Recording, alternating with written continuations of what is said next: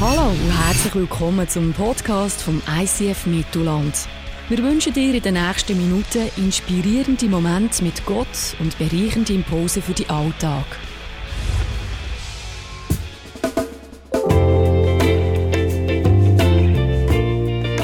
Hallo Sascha, schön kommst du wieder mal ins ICF Mittelland.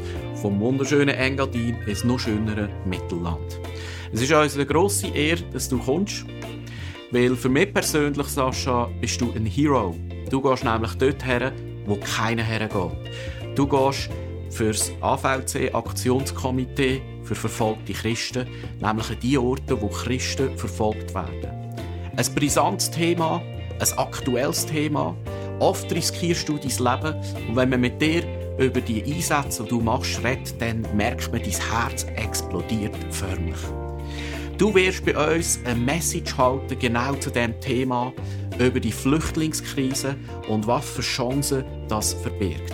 Ich freue mich riesig auf deine Message.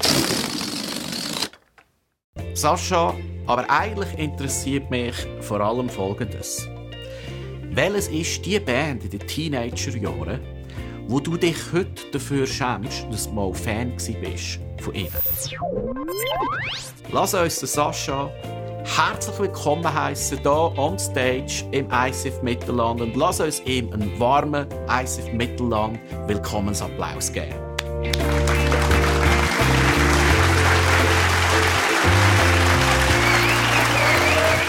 nimmt es nicht Wunder, was wäre jetzt eben die Band?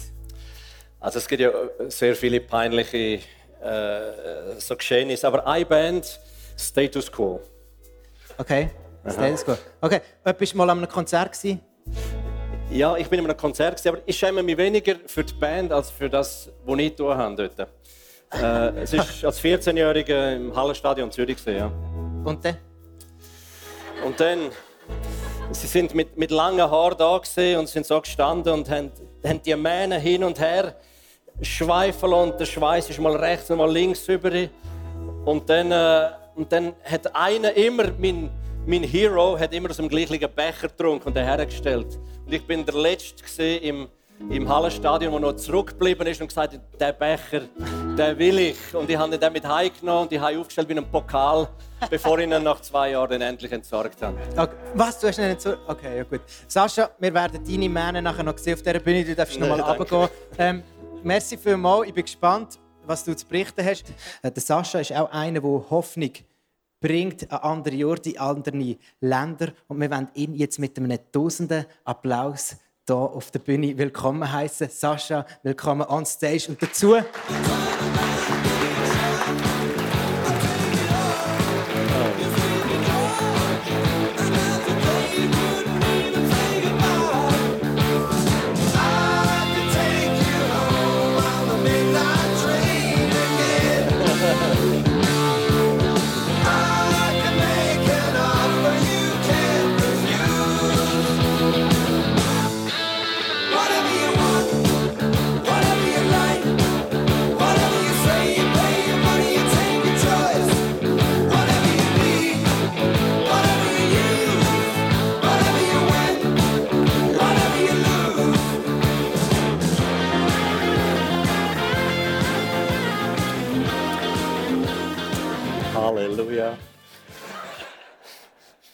Geht ja, es geht ja es gibt so viele peinliche Geschichten aus meiner Jugendzeit und Bands zu erzählen, das würde ich den ganzen Morgen füllen. Es gibt ganz viele peinliche Geschichten, mich als Prediger im Ausland.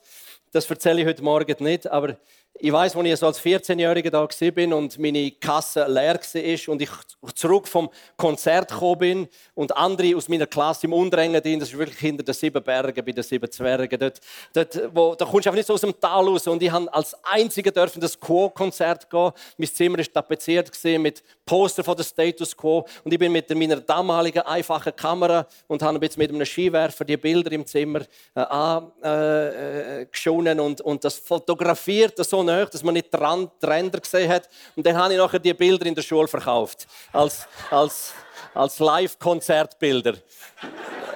Ich glaube, einer, einer ist gnädig und hat mir eins abgenommen. Das haben wir dann noch verschenkt. Flüchtlingskrise könnte Chancen sein, nicht nur können, es sind Chancen. Wir hätten einen anderen Titel können nehmen. Titel, den ich persönlich genommen habe, der mir gefällt, ist «Wenn Gott sauer ist» oder «Der zornige Gott». Ich möchte euch einen Clip zeigen, wo AVC in einer Minute so ein bisschen zeigt, was für eine Arbeit wir tun unter Verfolgten, unter Notleidenden, unter Menschen, die Jesus noch nicht kennen. Und ihm ist das ein Zusammenschnitt von Sachen, die einem sauer machen können. Und aufgrund von dem, was unser Herz bewegt, werden wir dann schauen, wie der heutige Morgen weitergeht.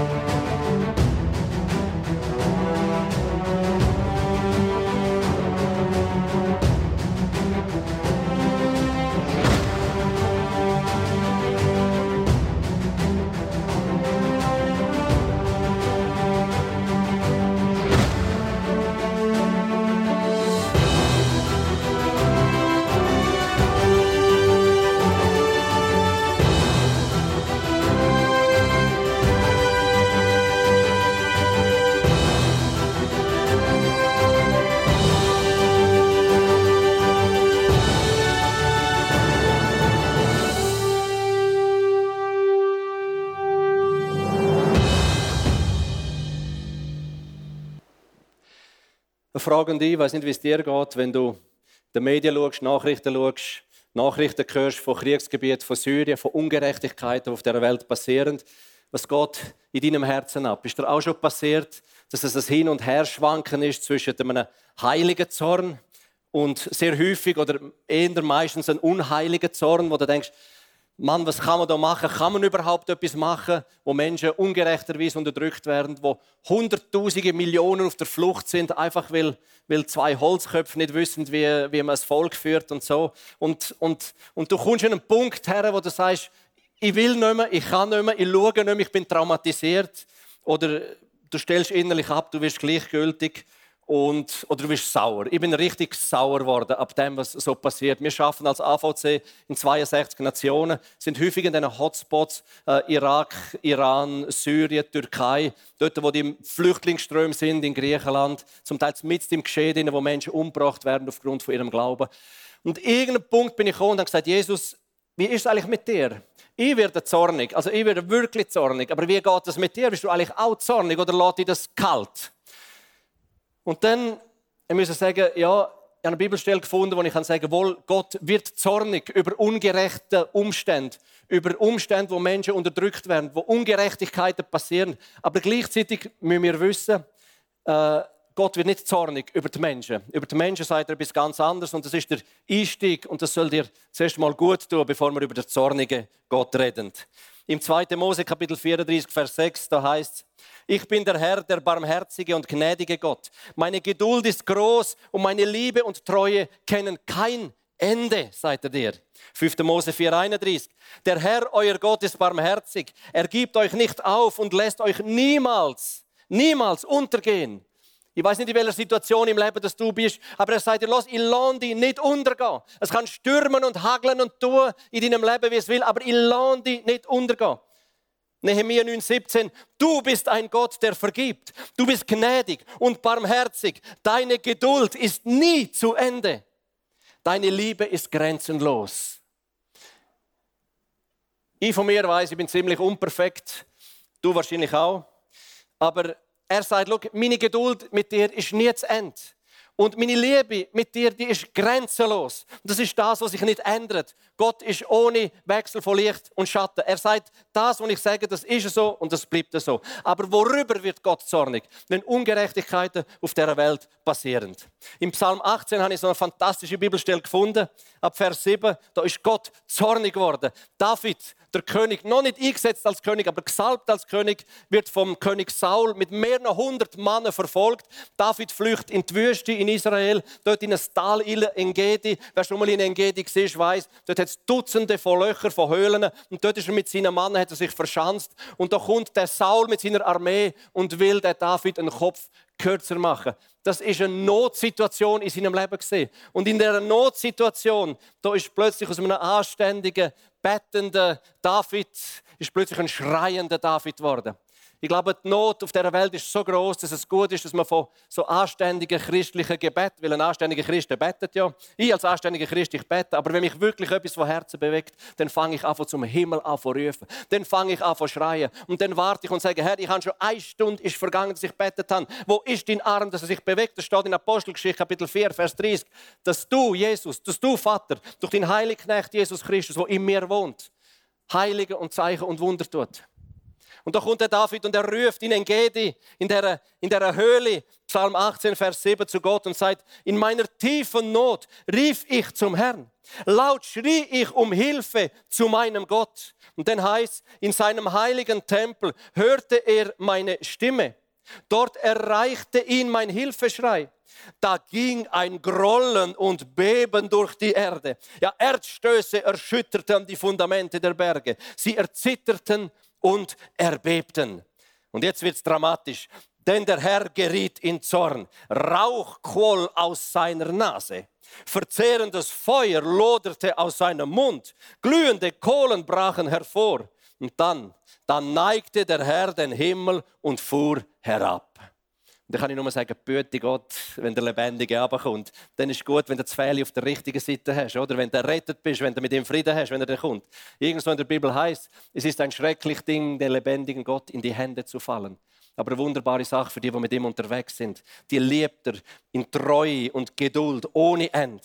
Und ich habe mir dann gesagt, Jesus, das ist das, was ich sehen will. Ich bin so viel in Notsituationen oder in Grenzsituationen oder in Ländern, wo Krieg ist oder Unterdrückung, wo Christen verfolgt werden, wo ich sage, da kann ich nur noch, ich kann nicht mehr beten dort, ich kann nur noch rufen, ich kann nur noch schreien zu Gott. Und dann kann ich sagen, und jetzt musst du machen, was in deinem Wort steht. Und dann wird es interessant, was der Herr dann eben tut. In der Apostelgeschichte, Kapitel 4, ein paar Bibelstellen zu Anfang, Apostelgeschichte, Kapitel 4, ab Vers 29, kurz nachdem dass Jesus gekreuzigt worden ist einige von seinen Jüngern einen Kopf kürzer gemacht mit dem Schwert. Da kommt die Gemeinde zusammen in dem Druck, in dieser Notsituation, wo wir Gott sei Dank als Schweizer Gemeinde noch nicht kennen.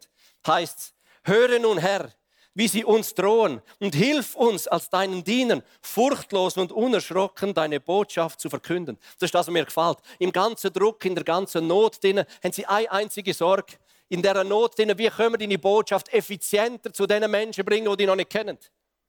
Erweise deine Macht und lass durch den Namen deines heiligen Dieners Jesus Kranke geheilt werden und Wunder und außergewöhnliche Dinge geschehen. Nachdem sie in dieser Weise gebetet hatten, bebte die Erde an dem Ort, an dem sie versammelt waren. Sie wurden alle mit dem Heiligen Geist erfüllt und verkündeten die Botschaft Gottes weiterhin frei und unerschrocken. Wenn der Herr kommt, dann bebnet es. Dann bleibt nichts mehr gleich, wie es vorher war. Ich weiß vor Jahren zurück, bei mir daheim, wo ich gewohnt habe, in La Punta Muest, da läutet mir ein Jugendpastor aus einer Kirche im Zürich Oberland an. Nicht aus dem Aargau, ist ja Zürich Oberland. Und er hat eine Not. Er sagt, Sascha, ich habe eine große Not mit meinen Jungen. 80 oder 90 junge Leute. Der sagt, die haben eine Leidenschaft für Gott, wie Menschen, die 150 Jahre alt sind und seit 80 Jahren tot. Ich sage, das ist wirklich nicht viel für rum. Sagt, sagt er, was soll ich machen mit denen? Und wenn ich so am Telefon bin, sage ich, Hans-Jörg, was die brauchen? Die brauchen Kraft vom Heiligen Geist. Die brauchen eine regelrechte, richtige, tiefe Taufe im Feuer vom Heiligen Geist. Und ich brülle ihm das durchs Telefon durch, analog. Und in dem Moment fährt das Haus, wo ich drinnen war, fährt an von schütteln. Ich sage, Hans-Jörg, ich muss aufhängen, ein Erdbeben. Und die hängen auf und am nächsten Tag in der Zeitung, genau zu dem Zeitpunkt 6,5 Kilometer unter der Stube, ist ein Erdbeben gesehen, Epizentrum. Und ich glaube nicht wegen mir, nicht weil ich betet habe, aber einfach weil Gott es gefällt, wenn man Wahrheiten ausspricht. Wir haben in der Arbeit unter Flüchtlingen im Athen ist ein, ist ein ehemaliger iranischer Flüchtling gekommen und, und äh, ehemaliger iranischer äh, äh äh, Meister im, im Ringen und Asienmeister. Und er hat eine Christin geheiratet, also Muslim. Und er ist mit ihr und wohnt in der Türkei. und wird wegen der Ungerechtigkeit, wie er gemeint hat, kommt er ins Gefängnis und er sitzt im Gefängnis und seine Frau kommt vorbei und sagt, der Herr hat mir gesagt, in drei Tagen bist du frei. Und er sagt, komm, fahr ab mit deinem Jesus, weißt ich hocke hier im Gefängnis, die Mauern sind einen halben Meter dick, Gitter vorne dran. Wer soll mich da rausholen? Drei Tage später, Oktober 2011, in Van, im Osten der Türkei. Ein Erdbeben, das Gefängnis zerbricht, die Mauern zerbrechen, er flüchtet raus, findet seine Familie, die gerade dann nicht im Haus war, unversehrt, geht auf die Knie und gibt sein Leben Jesus. Weil seine Frau gerufen hat, kann sogar Gefängnismauern zerspicken. Es gibt eine Telefonnummer, es gibt eine Hotline wo Gott eingerichtet hat für alle Nöte, für deine, für meine, für weltweite Nöte. Die Hotline ist 333. Jeremia 33, 3. Rufe mich an in der Not und ich werde dir große und unfassbare Dinge kundtun, von denen du nichts weißt. Ich bin da im Lobpreis gesehen, wo mir Jesus sagt, wenn ihr anfängt, rufen, und die Not der Menschen sehen, auch den Menschen, die Jesus noch nicht kennen, dann wird er antworten. Und er wird euch große und unfassbare Dinge kundtun, von denen wir noch nicht wissen. Laden mich ein, wenn es so weit ist. Gottes Telefonnummer Jeremia 33,3. Rufe mich an in der Not und ich werde dir große und unfassbare Dinge kundtun. Ich möchte euch ein paar Bilder zeigen, zeugnishafte Geschichten erzählen von Menschen, die in Not, in äußerster Not sind und aufgrund von dieser Not hat es keinen anderen Ausweg mehr gegeben. Wir haben mal all das schöne christliche Schackettli auf die Seite getan und man ist auf die Knie gegangen und man ist gestanden und angefangen zu rufen, bis der Himmel sich angefangen zu bewegen hat. Flüchtlingskrise als Chance. Bild Nummer eins. Ihr seht hier eine Frau, die in Tausenden von Schwimmwesten steht, wo wir auf der Insel Lesbos unsere Teams platziert haben. Und ein Zeichen von Hunderttausende von Menschen, die auf der Flucht sind und mit Schlepperboot von der Türkei auf Griechenland kommen, auf Lesbos, auf Kos, nach zwei Tagen auf dieser Insel kommen sie auch mit der Fähre über ins griechische Festland, auf Piräus. Da geht die Ladeluke ab von der Fähre und da kommen viermal, fünfmal pro Tag, am Morgen um sechs und um halb sieben, kommen Tausende von Afghanen und Iranern und Syrer raus. Alles Menschen, die verzweifelt sind. Viele von denen sind auf Ground Zero angekommen. Die haben, die haben alles verloren. Viele von denen sind schlichtweg arm. Viele von denen haben Hab und Gut verloren, Menschen verloren im Krieg, sind verzweifelt. Und das ist der Ort, wo den Menschen Hoffnung geben Und Hoffnung geben kannst du nur mit Jesus. Und dann fragt man sich, was soll denn in dem ganzen Leid eine Chance sein in dieser Krise? Nun, etwas, was man den Muslimen sagen muss, die zu Hunderttausenden, zu Millionen auf der Flucht sind, muss man Folgendes sagen. Ein Muslim ist jemand, der nicht weiß, ob er in den Himmel kommt oder nicht. Müsst ihr wissen. Ein Muslim ist jemand, wenn Allah einen guten Tag hat, kommt er vielleicht in den Himmel. Hat Allah einen schlechten Tag, kommt er sicher nicht in den Himmel. Aber du weißt bis zuletzt nicht auf dem Sterbebett, hast du ewiges Leben, hast du eine Rettung, hast du Erlösung, kommst du in den Himmel oder nicht. Außer du kommst im heiligen Dschihad, im heiligen Krieg ums Leben dann hast du das, was du auf Erden nicht hast dürfen, darfst du in die ganze Ewigkeit im Himmel tun. So meinen sie. Aber wenn man ihnen erklärt, dass in der, im Koran, den musst du dir vorstellen, im Koran haben sich Wahrheiten hineingeschlichen. Im 4. Sura, Kapitel 172, 4. Sura, Vers 172, da steht, wahrlich, der Messias Jesus, der Sohn Marias, ist ein Gesandter Gottes und das Wort, das er Maria niedersandte, eine Erfüllung Allahs und sein Geist. Glaubt daher an Gott und seinen Gesandten Jesus. Das steht im Koran drin. Nur wissen das die Muslime nicht. Und jetzt braucht es die Christen, wo die Muslime hierher kommen oder wo sie auch immer unterwegs sind, wo ihnen erklären, was das Wort Messias bedeutet. Messias, der Retter für alle Menschen, die von ganzem Herzen an ihm glauben und es mit dem Munde bekennen. Das ist ein einfacher Weg, wie man in den Himmel kommt. Das muss man den Muslimen sagen. Und so kommen doch Tausende von Muslimen zum Glauben an Jesus Christus. Zwischen 25 und 30 Prozent der Muslime kommen durch einen Traum zu Jesus. Die gehen am Abend als Muslimen ins Bett und stehen morgen als Christen auf. Das ist effiziente Evangelisation.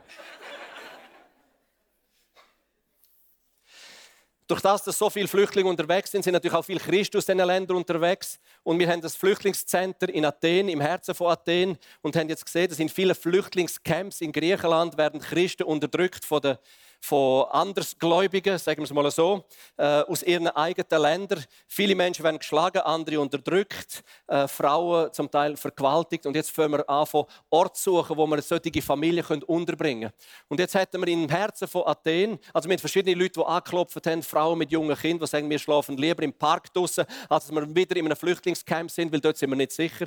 Und jetzt kommen solche Frauen und klopfen an Wir sagen, jawohl, wir wollen euch so eine, so eine, so eine Unterkunft bringen, aber die kostet doch einiges. 90.000 Euro für eine zweieinhalb Zimmerwohnung im Herzen von Athen. Und von wo nehmen, wenn nicht stellen, gell? Und, und dann bist du da und du rufst zum Himmel, weil du weißt, Gott leidet mit und ihn bewegt sein Herz. Und irgendwann, wenn du gut genug geschrauen hast und lang genug, dann kommt der Himmel und neigt sich und dann schüttert es und dann bebt es und dann passiert etwas. Und so ist unser Team am Rufen gesagt, Gott, das ist uns einfach zu teuer, 90.000 Euro, um eine Familie rein Mach doch etwas. Und dann gibt es einen kleinen Wohnungsbrand.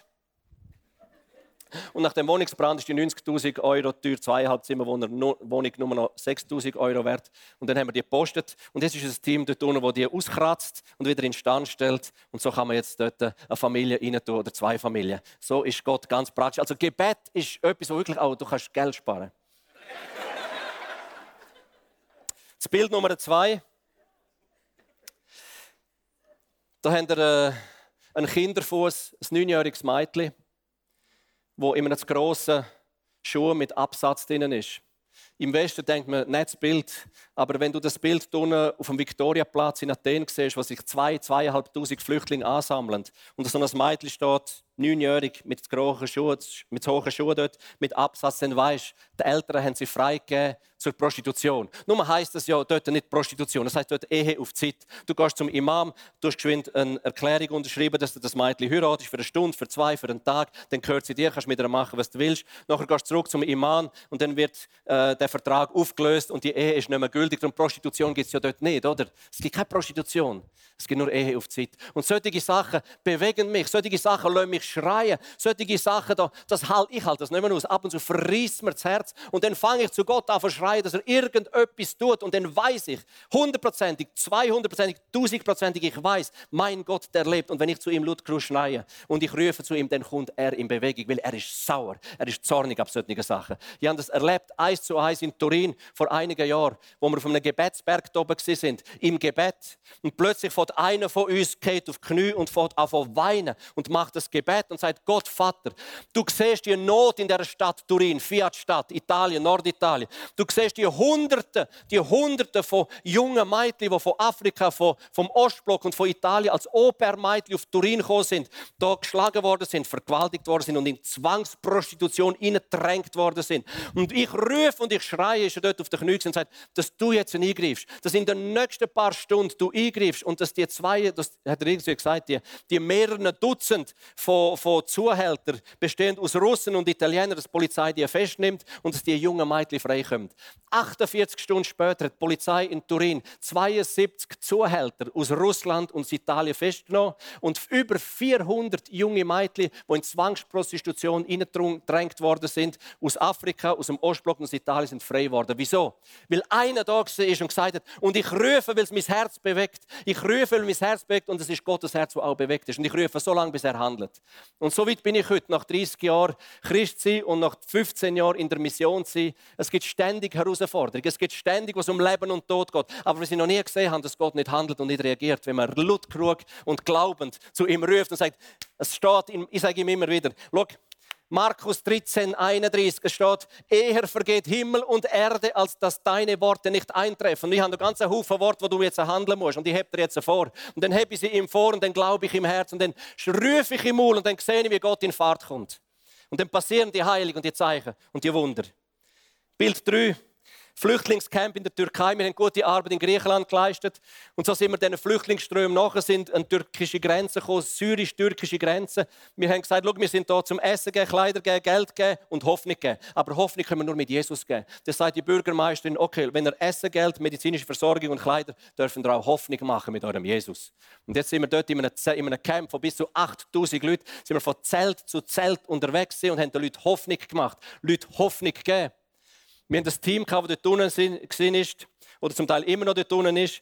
Und du musst dir vorstellen, da hast, du spitzt Herdöpfel jeden Tag für 8000 Leute und da kommen Leute mit jensten nicht. Und dann haben wir das kleinste Team, nur eine Handvoll Leute gehabt. Und der eine, der Campleiter, von morgen um 6 Uhr bis Mitternacht, jeden Tag, sieben Tage die Woche unterwegs. Und jetzt kommt an einem Abend, um Mitternacht, ist er alles am Zusammenschliessen und will nur noch ins Bett, ist einfach nur noch müde. Und dann kommt ein Kurt, ein Flüchtling, kommt aus dem Zelt raus zu ihm, und der Container und sagt, hey, los, ich habe da hinten ein Problem. Ich kann, äh, kannst du bitte für mich beten? Und er denkt, Mann, ich will einfach nur noch ins Bett. Ich will nur noch ins Bett und sagt dem anderen, los, Jesus soll dich heilen, klopft ihm hinten dran auf den Nacken und sagt, und jetzt geh schlafen. Am nächsten Morgen kommt der andere und sagt, an welchen Gott glaubst du? Und der andere noch leicht angesäuert, weil er nicht viel geschlafen hat, sagt, hast du eigentlich ein Problem mit meinem Gott? Sagt, nein, nein, überhaupt nicht. Weißt, ich hatte einen Tumor, gehabt, der ist gross wie ein Ei gesehen. Und heute Morgen bin ich aufgewacht und er ist weg. An welchen Gott glaubst du? Und jeden Tag sind nachher fünf bis zehn Leute aus dem Camp gekommen und müssen allen das Evangelium erklären. Das ist das, was Gott dort unten tut. Wir haben einen dreijährigen jungen Bub gehabt. Das Konvertitenteam, es sind so über 300 Leute in dem Camp zum Glauben an Jesus gekommen. Und das Konvertitenteam, das, das gemacht hat, was sie gelesen haben, einfach eins zu eins umgesetzt geistliche Reife 0,1 etwas, aber sonst nichts. Und sie beten für so einen kleinen dreijährigen Bub, der hat eine Spannkraft im Körper wie ein altes Wienerli. Das ist einfach alles durchgegangen. Und sie beten für den, sie schreien für den, sie rufen zu dem und der Himmel neigt sich und berührt den kleinen Bub. In dem Moment kommt eine Spannkraft zurück in sein Leben. Er sitzt nach drei Jahren zum ersten Mal dort, kann allein trinken, kann allein essen und geht unterdessen mit kleinen Krücken unterwegs durchs Land. Und die Botschaften gehen durch ganz Kurdistan durch. Und du hast, eine, du hast eine Gruppe von Leuten, ein Volk von 20, 30 Millionen Menschen, die drauf und dran sind, ihren Altglauben über Bord zu werfen und sich auf Jesus auszurichten. Zeichen und Wunder passieren, jeden Tag. Bild 4, jawohl. Halleluja.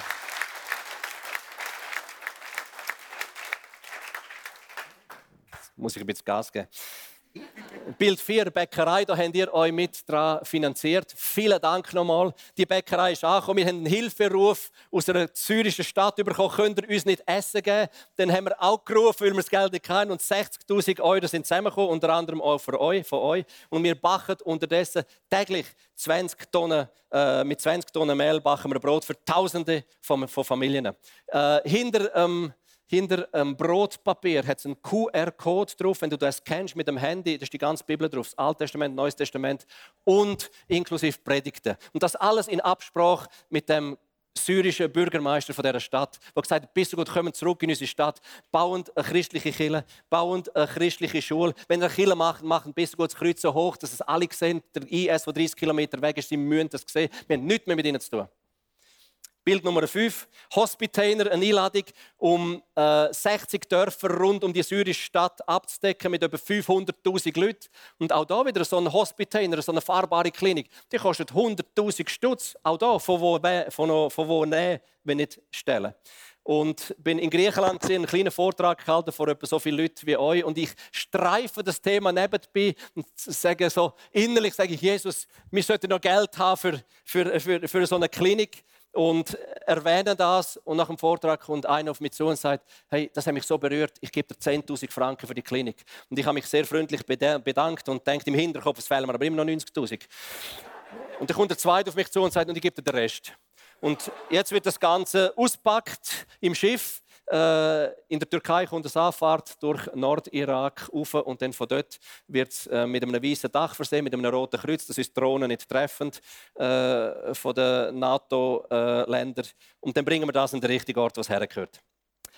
Dann haben wir Bild Nummer 6. Das sind drei iranische Christen, die gelernt haben, in ihrer Not zu rufen und schreien. Die habe ich in Griechenland getroffen. Die sind geflüchtet. Das sind iranische Christen. Auf die Polizei ist gekommen, im Iran, in Teheran, haben sie ab führen und äh, sie flüchten, flüchten über den Weg über die Türkei an die türkische Küste. Auf dem Weg durch die Türkei durch haben 17 Muslime zu Jesus geführt und dort was Wasser haben sie getauft. Und dann sind sie dort an der Grenze nach und der Küste und sagen, Jesus, wegen dir sind wir geflohen, oder? Aber wir haben kein Geld mehr, wir sind mit unserem Hab und Gut, wo wir auf uns kennen, sind wir aus Teheran über die türkischen Berge rausgeflogen und jetzt sind wir hier angekommen und haben nichts. Wir haben nichts, wir können nicht einmal den Schlepper zahlen, der im Schluchbötli uns auf Lesbos überbringt. Was können wir machen? Beten und rufen und drei Tage lang haben sie betet und gerufen und in der Nacht vom dritten auf den vierten Tag kommt ein Muslim aus dem Zelt aus und sagt, letzte Nacht hatte ich einen Traum gehabt. Und der Vater, Gott, ist mir begegnet und hat gesagt, die drei Jungs, das sind meine Söhne, gib jedem von denen 50 Euro. Der hat jedem von denen 50 Euro gegeben, ist wieder zurück in sein Zelt. Dann die drei Jungs, die Christen, gesagt, also wenn Gott einen Muslim braucht, um uns zu helfen, dann helfen wir dem Muslim. Haben drei Tage lang für den gebetet, dann kommt der nach dem dritten Tag aus dem Zelt und sagt, jetzt ist mir Jesus begegnet. Hat sein Leben Jesus gegeben, dann haben sie ihn getauft und sind mit ihm weitergezogen. Das ist eine von den Tausenden von Geschichten, die auf dieser Welt passieren. Und das letzte Bild, Bild Nummer 7 und 8. Wir sind also die letzte Zeit extrem gefordert gewesen, weil die syrische Stadt, für die wir uns äh, eingesetzt haben, die zu 80 bis 90 Prozent bombardiert ist und zerstört ist. Äh, die Stadt, die ist isoliert gewesen. Wir hatten kein Essen mehr können reinbringen und die Leute sind am Hunger gewesen. Es hat eh schon nichts dort. Aber wenn es Blätter an den Bäumen hat, wenn es Bäume hat, hat es Blätter gegessen. Dann haben sie angefangen Gras essen, von diesen dürren Geissen noch ein bisschen Milch trinken. Und irgendwann ist es einfach nicht mehr gegangen. 200'000 Leute am Hunger und du weißt nicht, wenn die Ersten sterben. Dann haben wir angefangen, auf der Webseite vom AVC Gebet explosiv, haben wir eine Gebetsstreuung gemacht und angefangen, Tausende von Christen dafür anzubeten. Eine italienische Gemeinde, das 24-7, 24 Stunden, sieben Tage und Fastengebet einberufen. Und etwas ist noch wichtig zu sagen. Wir haben alles versucht, wenn Monate und Wochen vorher, was in unserer Kraft ist und was in unserer politischen Macht ist, um dort wieder Essen in die Stadt hineinbringen. Wir haben mit dem nordirakischen Außenminister geschaut, dass wir das reinbringen können. Wir haben vor dem EU-Parlament, vor Merkel und Konsorten, haben wir zehn Minuten können das Problem darbringen.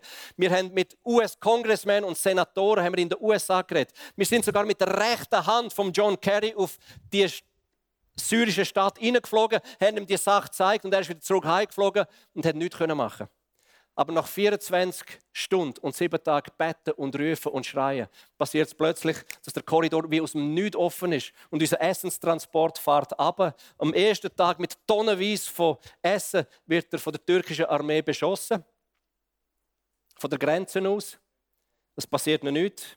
Am zweiten Tag wird er von der IS beschossen. Der Lastwagen ist durchlöchert, passiert auch nichts. Und das Essen kommt ab in die syrische Stadt, wo Menschen seit Wochen endlich gewartet haben, dass sie wieder mal einen Teller voll Essen haben. Also das sind so Sachen, die sauer machen, sind so Sachen, die traurig machen, sind so Sachen, die aufwühlen.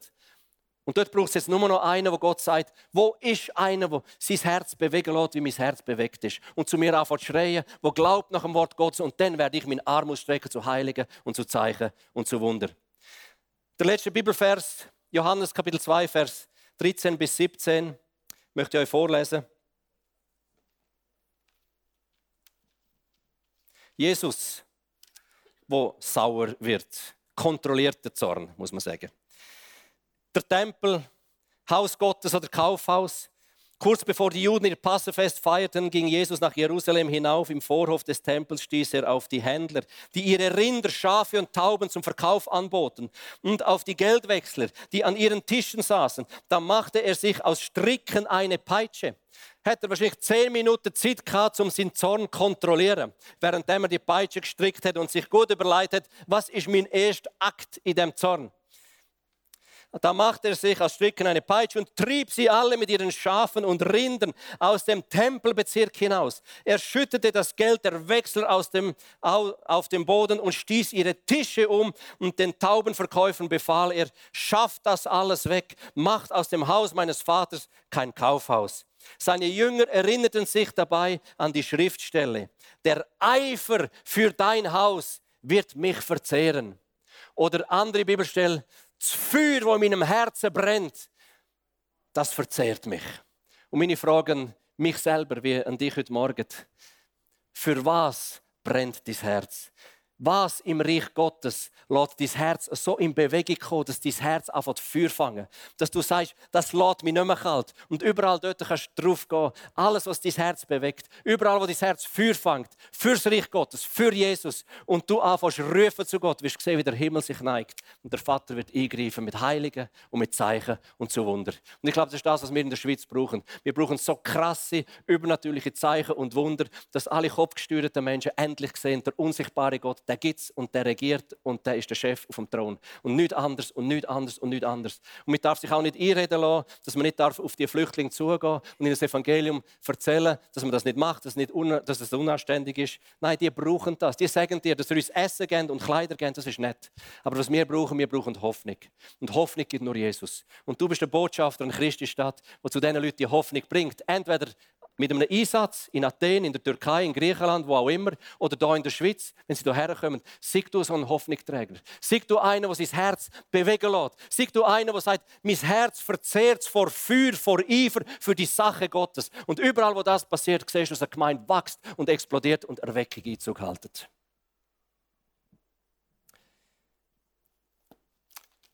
Ich schließe mit einem Bibelvers und dann gehen wir in einen besinnlichen Moment rein, wo die Band ein Lied spielt.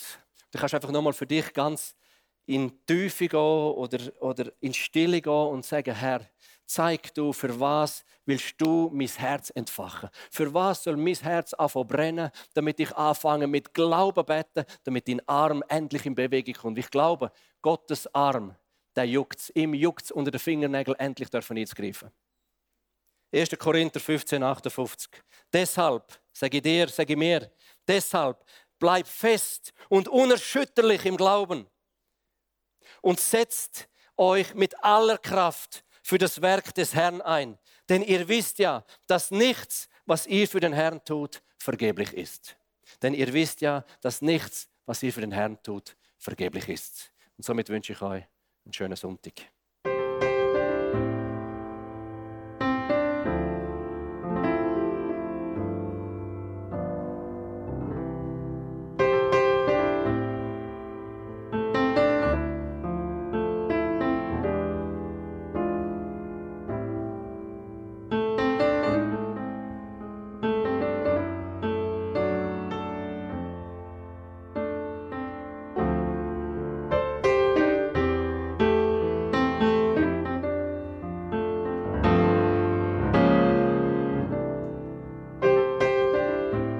Hat dich das Podcast angesprochen, bewegt oder hast Fragen? Wir freuen uns auf deine Geschichte. Schreib uns auf info at icf-mittelland.ch. Weitere Informationen findest du auf icf-mittelland.ch. Dazu hast du die Möglichkeit, eine von unseren begeisternden Celebrations live zu erleben.